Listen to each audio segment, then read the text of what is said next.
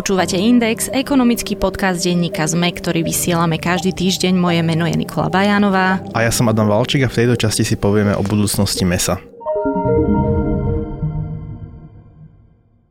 Je to už vyše mesiaca, čo poľská stanica TVN24 odvysielala reportáž o spracovaní hovedzieho mesa spôsobom, ktorý nenechal chladnú asi celú Európsku úniu. Keď si tak zrekapitulujeme to video, čo sme asi viacerí videli, na bytunku porážali choré alebo gravidné krávy, zhnité časti mesa orezávali. Dúfam, že tento podcast nikto nepočúva práve počas obeda, ale každopádne toto sme videli v tej reportáži. Po zverejnení týchto informácií nasledovalo stopovanie toho, kam meso z daného bytunku alebo teda aj z viacerých možno problematických bytunkov v Polsku smerovalo. Samozrejme medzi krajinami ako Fínsko, Švédsko, Maďarsko, Rumúnsko, bolo aj Slovensko. No a dodnes sa objavujú správy o tom, že či slovenskí zákazníci toto meso aj jedli. E, napríklad informácia z útorka 5. marca, ktorá hovorí o tom, že poľské meso so salmonelou z Česka, ktoré sa malo dostať aj na hornú nitru do spoločnosti SK tradičné, včas zachytili kontrolóri štátnej veterinárnej a potravinovej správy a tak sa nedostalo k spotrebiteľom. Objavujú sa aj iné správy a budem teraz citovať. Obchodní partnery spoločnosti pozastavili objednávky, čo sa odzrkadlilo na tom, že spoločnosť bola nútená nariadiť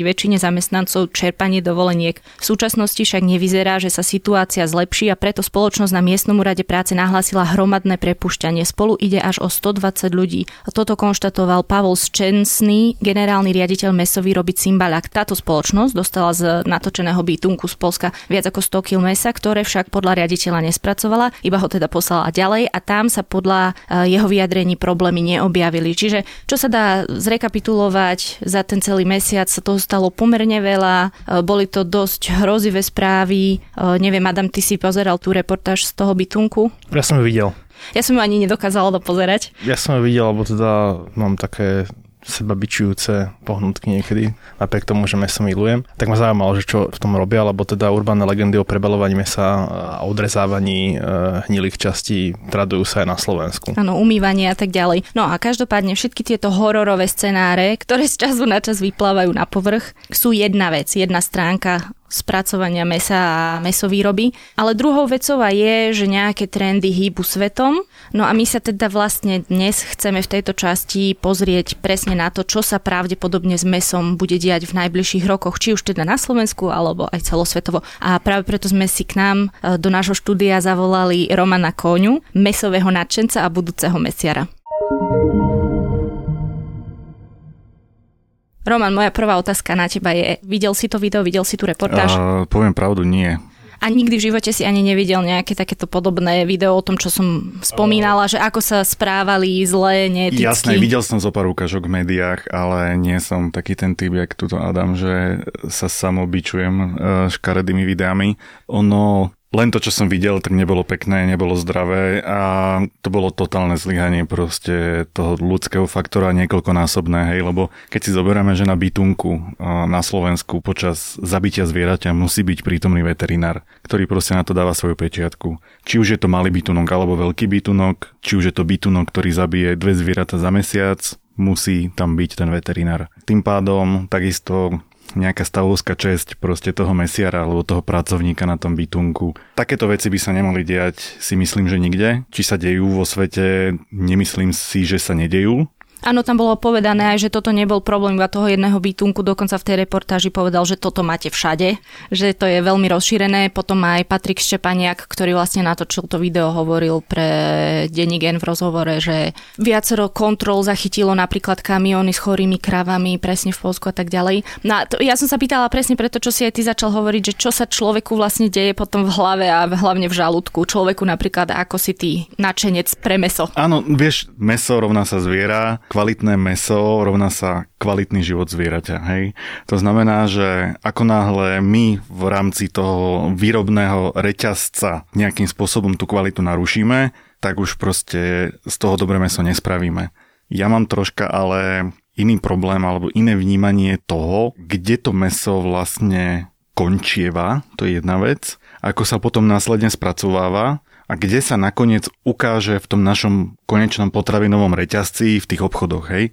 Keď si to zoberieme tak prakticky, tak aj keď si pozrieme staré príručky mesiarské, keď si pozrieme staré príručky o zabíjačke, keď sa naloží meso, keď sa zlomí ten nálev, ten lák, alebo akokoľvek sa to povie, tak proste tam sú tie návody. Meso zobereš, orežeš tie časti, ktoré škaredo vyzerajú, opláchneš to octom, namočíš to do 24 hodín do čistej vody, keď sa to nezlomí znova, tak znova to môžeš naložiť a používať pri bežnej výrobe. Prepač, ale čo to presne znamená nezlomí alebo zlomí? Pokazí. Proste ten nálev sa pokazí, tie mikroby sa tam začnú šíriť napriek tomu, že je tam rýchlosol, alebo praganda, alebo pražská sol, alebo pražská rýchlosol, akokoľvek sa to volá. To je ten dusitán, to E250, tuším, ak sa nemýlim, ale tak či tak môže sa to stať. Naši predkovia neboli hlúpi a proste keď sa to meso pokazilo, alebo časť z neho sa pokazila, no tak proste ho spracovali podľa toho, aby sa z neho neotrávili.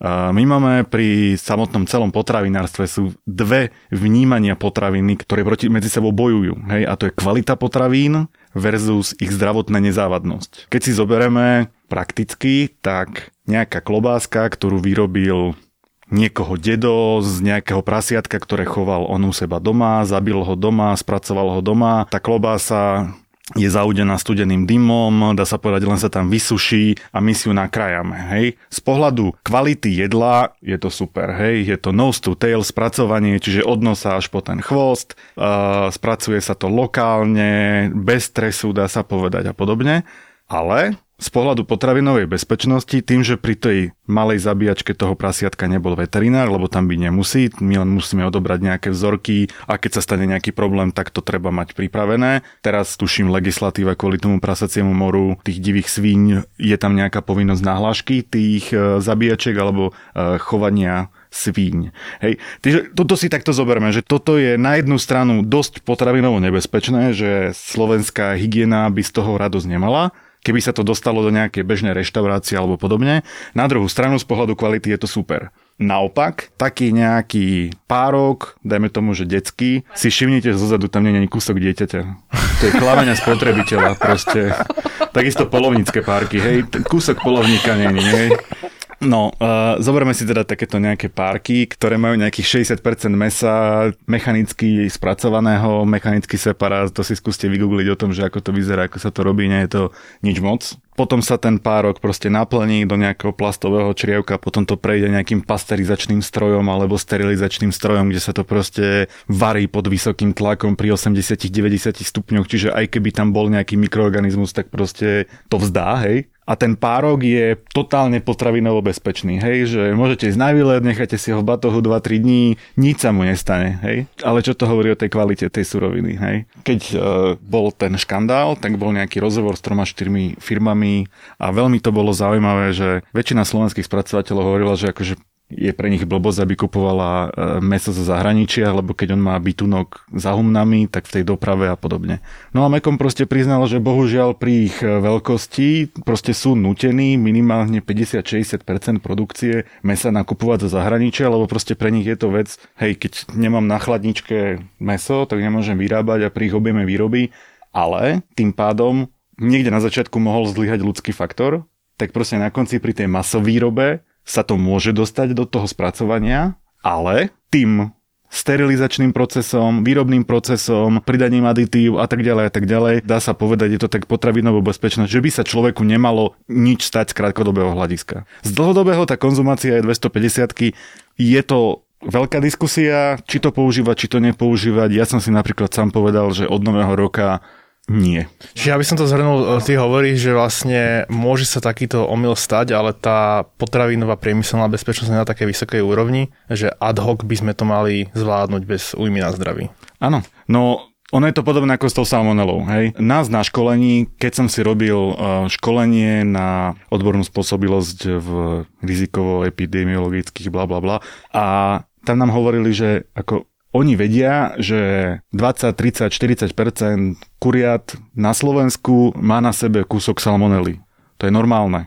Normálne nie je, aby sa tá salmonela šírila, normálne nie je nedodržovať hygienické predpisy pri spracovaní a tu nám teraz zrazu naražajú dve veci. Hej. Potravinová prax hovorí, že keď mi príde akékoľvek meso na prevádzku, mám ho poumývať A tým šírim prípadné... Presne baktérie. tak, A to sa vlastne týka aj domácnosti. Áno, presne tak. Hej. Prečo? Pani mi povie, no ale lebo keď bude nejaké lepkavé, alebo keď bude smrť, tak ho nepoužijem. Hej. A presne tuto už naražajú dve veci proti sebe. Moderná veda hovorí, že nemôžem proste do umývadla dať kura, pustiť na neho vodu, lebo aerosoly rozplynú sa okolo meter a pol a keď tam náhodou tá salmonela je a ja som proste buď prasátečko, alebo proste mám spolubývajúcich, ktorí majú kdekade riady okolo a náhodou to kura bude mať salmonelu, tak sa môže stať, že otravím, alebo že budeme všetci chorí. Nehovorím zase o tom, že je proste celé to kura pokryté salmonelou. Hej, to sú malilinké, fakt, že malé kúsky reziduá a my máme robiť všetko pri tej príprave potravín tak, aby sme zabranili tomu šíreniu. Hej, čiže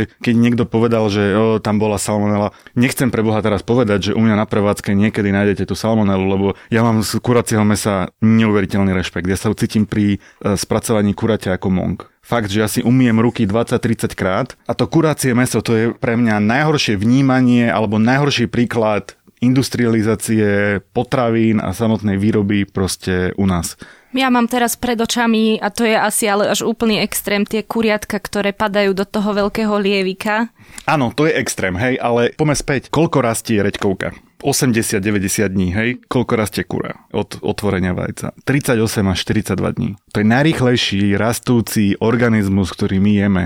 To je neuveriteľné, hej? A druhý paradox, idete do Teska, idete do Billy, idete do Lidlu a stojí tam kilo kuraťa euro 50, euro 60, euro 70. To je šialená cena. Pozrite sa na zemiaky a te stoja o polovičku menej iba, hej. Pozrite sa na rajčiny, te stoja niekedy aj 10 eur kilo. A keď si zobereme, že len z takého praktickej stránky veci tá rastlina sama o sebe rastie, hej, musím sa o ňu nejakým spôsobom starať, o to, aby ňu napadli parazity, ale proste rastie, hej to kura potrebuje neustále žrať, neustále rásť. Tá starostlivosť je oveľa, oveľa vyššia. Z môjho takého amatérskeho pohľadu, hej, že bývame na dedine už asi 2,5 roka a vidím, ako sused chová sliepky a vidím, koľko mne trvá vypestovať rajčinu. Hej. A potom, keď si zoberiem, že vo výsledku to stojí euro 60, euro 50, čiže DPH dole 10% je euro 35, z toho si 35% je hrubá marža treba z obchodu a zmena eure, to nejakým spôsobom treba doviesť, odchladiť, vyčistiť, je tam nejaká ľudská práca a zrazu sa dostaneme, fakt si ani nechcem pre Boha vedieť, že koľko ten výrobca alebo ten um, farmár, chovateľ na konci dostane vlastne z toho kuraťa koľko peňazí a koľko veľa kompromisov on musí spraviť. Keď sme pri kuracom, tak našim poslucháčom môžeme povedať, že aký je podľa teba best practices nakladania s kuraťom. Ja robím z mesom zvyčajne v rukaviciach, jednorázových musím povedať, ak nejde o hovedzie meso. Dávam to rovno z balenia do trúby, potom do tlakáča, keď robím polievku napríklad. Situácia. Ja prídem domov, vyberiem kura e, z obalu, treba ho nakrájem na nejakej doske, dám ho piecť, náhodou tú dosku nevyčistím, zostane tam kúsok e, rezidua z kuraťa, alebo proste kúsok kože, najhoršie keď ešte vlhkej, a potom príde manželka a nakrája na tej doske chleba. A proste tu sa mi skrížujú dve veci, ktoré proste nemôžu. A keď náhodou na tom kúsku kože je salmonela a náhodou ja tam tú kožu nechám 12 hodín, tak zrazu není tam na kúsku 2x2 cm, ale už na kúsku 5x5 cm, kúsku 10x10 cm a podobne. Čiže najlepšia vec, čo môže človek spraviť, prinesie si kura, opatrne ho otvorí, nechá vytieť šťavu, potom zobere servítku, e, vysuší ho. Veľmi, veľmi dôležité, veľa, veľa ľudí na to zabúda ovonia meso. Senzoricky ovonia. Ako má voňať kura? Povedzme si rovno na rovno. Nemá ako má... Lebo niekedy má taký ľahký vajcový. Áno, Ľahký vajcový je v poriadku. OK. Veľmi vajcový je zľa. Ja som to nikdy nevedel opísať, ale ľahký vajcový je správny pojem. Keď sme robili školenie zamestnancov, tak e, sme im hovorili, že proste otvoríš meso, ovoniaš a nesmie smrdeť po pokazených vajciach. No ale trocha to smrdelo. Nie, ty budeš vedieť, čo je to. Používať sedliacký rozum, hej, že keď to... Vôbec ani to nie, proste počúvať svoje telo. Ako naše telo není blbé a proste my nezieme zhnité meso. Tam sú reflexy na to, ktoré ti proste to telo spraví. Už asi to nemusíme ďalej rozvádzať, podľa mňa. Mňa fascinujú azijské krajiny z pohľadu prípravy jedla. Tým, že my sme tam prišli na dovolenku a proste ja už som vtedy robil Regal Burger a robil som consulting pre rôzne reštaurácie a fast foody a možno aj stroje, tak som sledoval, že akým spôsobom oni vlastne pristupujú k tomu celému. Hej, prijete na ostrov Fuok, ktorý ešte pred desiatimi rokmi nemal elektrinu, hej. A teraz oni tam reálne majú hovedzie meso, bravčové meso, kuracie meso. Ako to oni robia? Hej? Ale oni, celá tá gastronomia, celý ten spôsob fungovania je vlastne tak spravený, že oni, dajme tomu, že zabijú zviera o polnoci a do 24 hodín proste z toho zvieraťa nič nezostane, akože bez ozbytku. To na tom tá strašná zaujímavosť, že my sme na to ako keby zabudli. Klasická zabíjačka na Slovensku, prasiatko reálne od nosa po chvost, kompletka prídete do toho Vietnamu a tam to fakt vidíte. Ráno chytia ryby, spracujú ich, čo nespracujú, to usušia, čo neusušia, hodia do kybla, v tom kybli to nechajú zhniť a spravia sa toho ryby mačku. Takto to robia s hovedzím mesom. Teraz idete do Tajska, tam už to je troška inak, tam už prichádza do toho tá kultúra, už troška viacej elektriny, už majú chladničky, ale zrazu meso sa už začína kaziť. Kazí sa troška meso, nám v rámci konzumácie to vadí, pridá sa čili, čili to stiahne a takto to funguje. Počkaj, toto keby som mala byť, že absolútne nahulváta, vyznieva akoby, že technológia v spracovaní mesa robí viac škody ako úžitku? Lebo automatizuje procesy... Pri porušení toho ľudského faktora. Jak povedané, technológia umožňuje fejkovať omily ľudí. Fú, no to hej. A čím ďalej, tým viac. To je na tomto najhoršie, že keď máme napríklad steak, hej, kvalitný, tak e, pritom keď sa pozerám na ten steak, tak jedna vec je farba, druhá vec je tuk, ktorý je taký ten veľký viditeľný a potom ten intramuskulárny tuk, ktorý sa volá mramorovanie, marbling. A existujú normálne technológie, ktoré v dnešnej dobe to meso prudko zamrazia a potom strekujú tam normálne tuk dovnútra, ale oni povedia, že to tak robia a že to je preto, aby to bolo e, lacné, aby to bolo rovnomerné. Nehovorím, že to na Slovensku, to je reálne japonsko-austrálska firma, ktorá to má patentované a predáva to do celého sveta. Ale potom v tom reťazci sa môže zrazu zmeniť na nejaké Wagyu, hej? A zrazu ty si v reštaurácii, kupuješ si Wagyu, ono to reálne Wagyu nie je. Samotní chovatelia Wagyu medzi sebou bojujú, čo vlastne Wagyu je, či to môže byť už nejakým spôsobom mixnuté s eh, Black Angusom alebo nie, či to musí byť vychované v Japonsku alebo nie a tak ďalej. Tam je strašne veľa vecí, ktoré sa menia z regiónu na región. Ale toto fejkovanie mesa, ako sme sa rozprávali, tu je a podobne. Technológia mesa. Existuje tzv.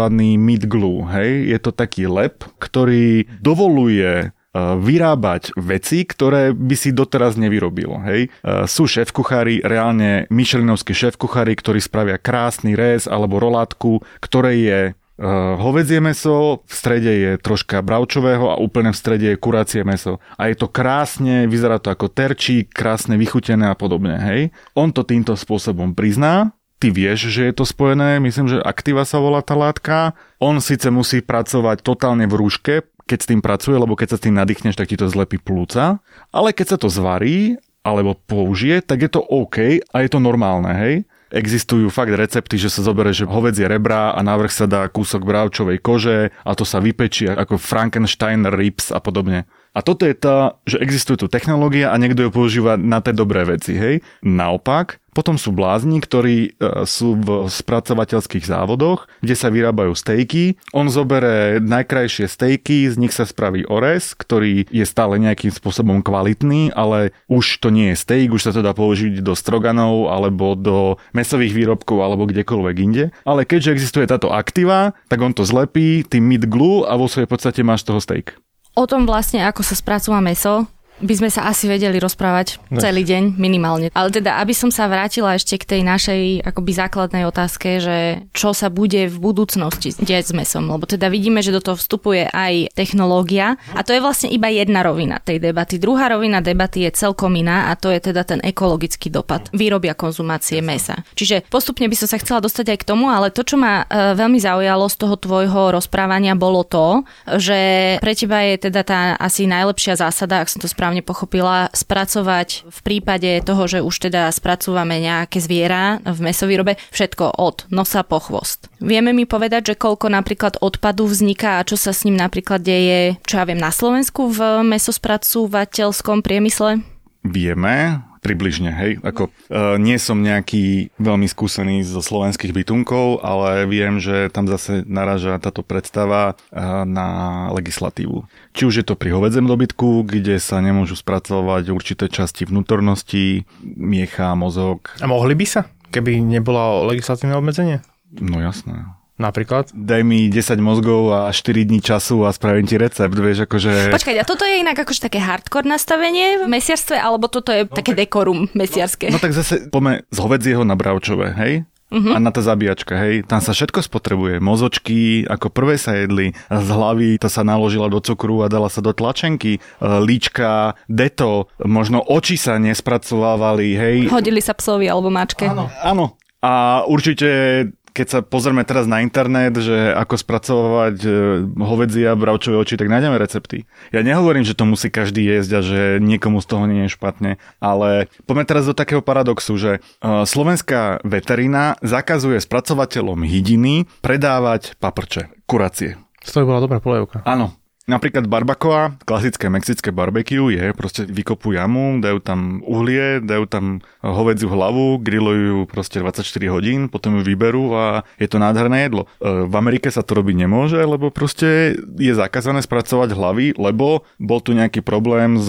chorobou šialených kráv a proste keby sa náhodou niečo stalo, ten kolotoč sa rozbieha. Ale pri tých paprčkách je to proste asi najmarkantnejšie, hej. Reálne paprčky sú najlepšia vec na vývar. To je proste plné kolagénu. Azíci proste to dokonca dávajú do trojobalu a papajú, hej. A proste u nás to musí ísť na kafiléria ktorá je tu už len jedna a stojí to dosť peňazí. Zároveň to, že my nemôžeme spracovať úplne všetko v rámci reštaurácií a varenia, tak to aj znamená to, že slovenská hygiena nás tlačí, aby sme mali, to nie nás tlačí. Každý to musí mať v rámci zákona a to je zmluva s firmou, ktorá je špecializovaná na odvoz e, organického odpadu. A ten odpad musí byť uložený v chladničke a proste tým pádom ty musíš mať chladničku len a len na odpadky a keď ti beží jedna chladnička v reštaurácii len kvôli odpadkom, Ty si povedal, že je to taký boj dvoch záujmov, že na jednej strane je nejaká priemyselná bezpečnosť, na druhej strane kvalita. Potravinová bezpečnosť. Ale nevstupuje do toho ako jeden veľký rozmer proste tá cena. Častokrát počúvam, že tú hydinu si nekupujem ani tak preto, že by mi chudila 5 dní v týždni, ale preto, že jednoducho na hovedzie mám peniaze raz do mesiaca. A možno ani to nie. Áno, a toto je práve ten paradox, že reálne tá zelenina je drahšia ako to kura. A ja s tým nesúhlasím. Znie to na prvý počul veľmi zvláštne, ale meso podľa mňa by malo byť drahé, mali by sme ho jesť menej a malo by byť aspoň také kvalitné, ako je ja, dajme tomu, hej. E, napríklad, ja keď nezoženiem dobre kura, tak proste nespravím ten kompromis, že si kúpim hyzu. Proste nie. E, radšej si kúpim e, dobre tofu, čiže mali by sme ho jesť menej, mali by sme zaň platiť viacej peňazí, mali by sme si ho užívať a taký veľký paradox pre mňa je, že ľudia hovoria, že nemajú peniaze a keď sa prejdeš po tých obchodných centrách v tom povyplatovom období a keď vidíš, až tak smutno, čo ľudia nakupujú, že štanglu šunkovej salamy, čo meso možno aj nevidelo, alebo videlo, ale proste to je reálne, tam sú farbivá, tam sú aditíva, tam sú korenia no, cez toto, čo hovoríš, to je také, že prídeme z Bratislavy a zo západného Slovenska, tak pre niekoho to kúra za 2,50 vydrží na 4 dní a povie ti, že vlastne on má len tých 2,50 na to, aby mu to kúra vydržalo ale, na 4 dní. Ale áno, keď hovoríme o nízkoprímových e, vrstvách, tak tam je to skôr o tom, že Napríklad e, České metro má super vec, že spolu s Cuketkom robia recepty, že do 50 českých korún na porciu a učia ľudí, ako sa využívajú strukoviny, ako sa využíva tofu, ako sa využíva hento. A zároveň Dá sa kúpiť bravčové kare, ktoré stojí 8 eur kilo dá sa v domácich podmienkách troška nasoliť, dá sa upiecť, dá sa platkovať rovnako ako šunka, dajú sa do toho zapojiť deti, tým pádom aj vidia, ako to jedlo vzniká, nemusia mať tie párky, môže sa to deťom vysvetliť, že proste akože bohužiaľ tie kuracie párky, poďme sa pozrieť, ako vyzerajú, ako sa vlastne robia a tak ďalej a tak ďalej. Dajú sa kúpiť tofu párky, ktoré stoja podobne. Je to samozrejme, my ako spotrebitelia sa musíme zmeniť. Ja takisto som človek, ktorý pracuje od 30 v gastre a v potravinárstve. 4 roky som spoluvlastnil burgeráreň, skoro každý deň som jedol meso, ale potom som si zrazu uvedomil, že tudy cesta nevede. Ak teda nemáme byť úplní egoisti a pozerať sa na ten svet, že má to zostať aj pre ďalšie generácie, tak ako hovorím, jedzme ho menej, vráťme sa k strukovinám, vráťme sa k pôvodným receptúram, naučme sa, ako sa reálne robí vývar, ako sa reálne spracovávajú lacné kusy mesa. To je tá vec zase, čo vidíš na tých slovenských spotrebiteľoch. Väčšinou sa kúpi falošná sviečkovica, väčšinou sa kupujú kusy mesa, ktoré nie sú masné a tie masné kusy ako keby boli zlé, hej. Nemali by sme možno toľko počúvať tých e, poradcov, tých nutričných, lebo oni sú len poradcovia, oni nie sú veci, hej. E, nutričná veda je neuveriteľne široká, keď si pozriete autora Michael Pollen, Dilema všežravce kniha a mnoho ďalších, ale on vlastne hovorí o tom, že nemôže sa proste tá potravina vnímať e, veľmi, veľmi jednoducho. Ona sa kedysi vnímala tak, že sú tu nejaké cukry, sú tu nejaké tuky, potom zrazu tam boli vitamíny, potom sú tam zrazu um, makronutrienty, možno budú nanonutrienty a podobne. Čiže my tým potravinám reálne fakt nerozumieme. A preto napríklad,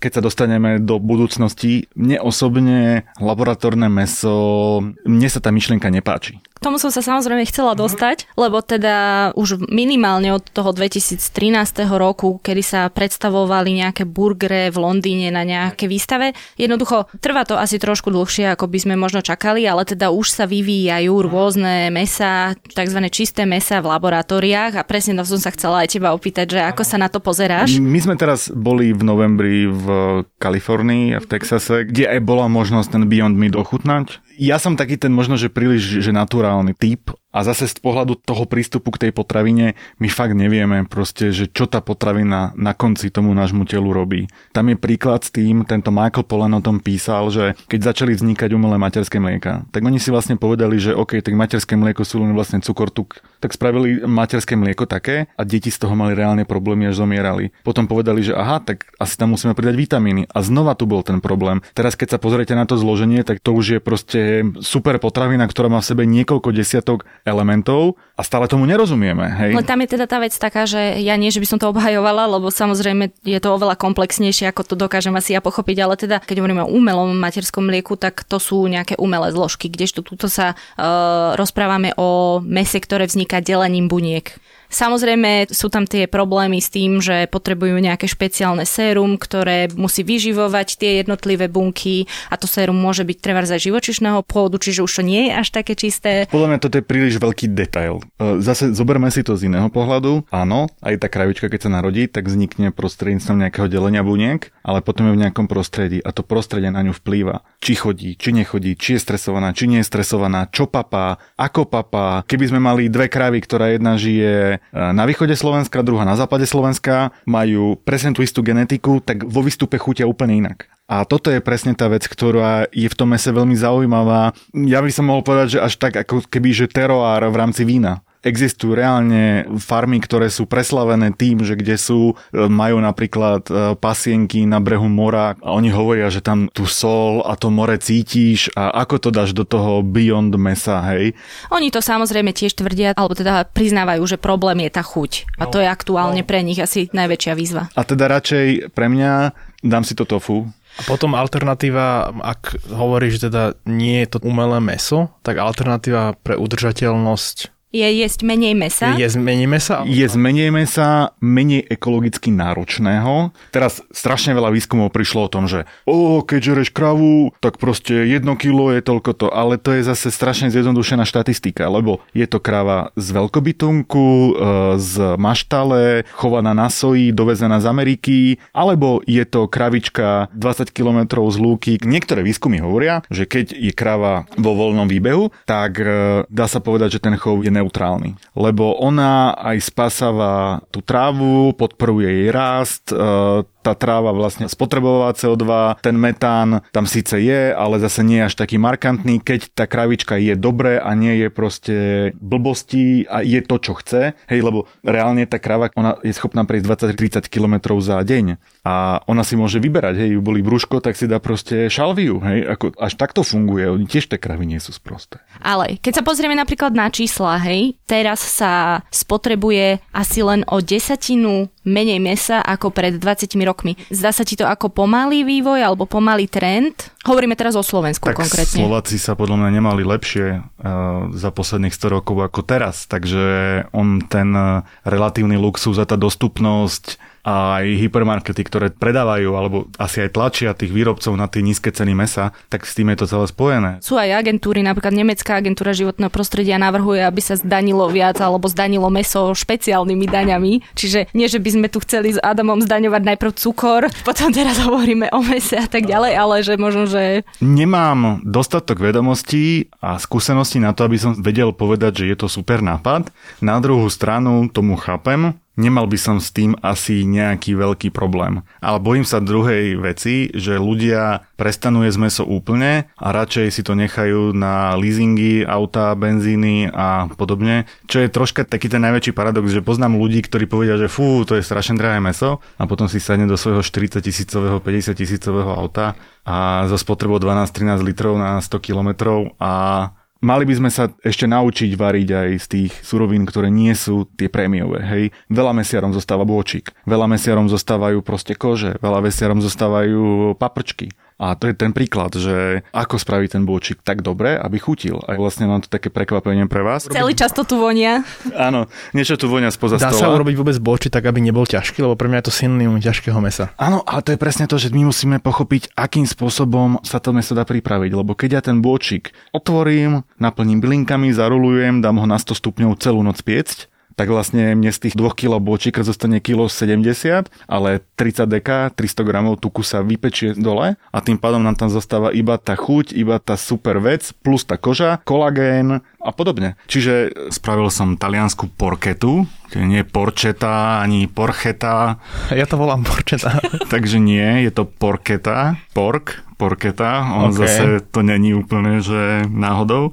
Veľa som testoval poviem pravdu. Ale testoval som to preto, aby ste už vy nemuseli testovať a už budete vedieť, ako ju spraviť tak, aby bola super chrumkavá. Čiže teraz pána zvukara pozdravujeme a ideme ju krájať.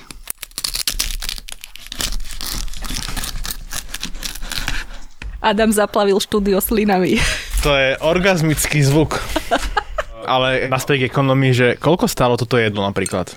Strašne málo. Takéto kilo, že sme pod 10 eur. Tým, keď je to zachladené a máš dobrý nôž, tak to vieš krájať úplne na tenúčko a vlastne použiť to aj ako nejakú šunku alebo podobne. V Taliansku to jedávajú aj na studeno, aj na teplo. Môj cieľ je ľudí naučiť proste naspäť do kuchyň a naspäť variť a nebacame sa. Je to výborné. Sú tam nejaké svieže bylinky. Áno, je tam rozmarín, je tam šalvia. Šalvia je tam. Tiež z vlastní zahradky a plus je tam čierne korenie, je tam citronová kôra, reálne nastruhané citróny a cesnak. Dobrý cesnak. No, dnes sme sa rozprávali o mese a keď to máme zhrnúť, tak jedzte menej mesa a buďte vyberavejší správne. Áno, jedzte menej mesa, buďte vyberavejší a premyšľajte nad tým, čo jete. A ešte taká, že posledná vec, že dávajte si pozor na také tie príliš spracované potraviny. Viacej ako 5 surovín nech to nemá. Nehovorím jedlo, recepty, ale zloženia v potravinách. Michael Pollan to povedal, že jedzte menej, viacej zeleniny, menej spracované. Roman, ja musím povedať, že ja som v živote nepočula nikoho rozprávať tak pekne o ničom, ako ty rozprávaš o mese. Ďakujem, ďakujem.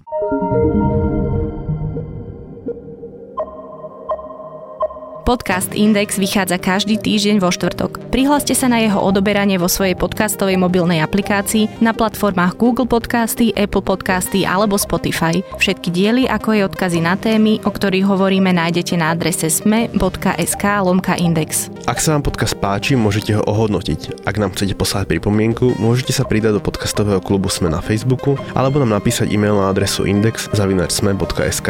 Na tvorbe podcastu Index sa podielal Matej Ohrablo. Moje meno je Nikola Bajánová. Ja som Adam Valček.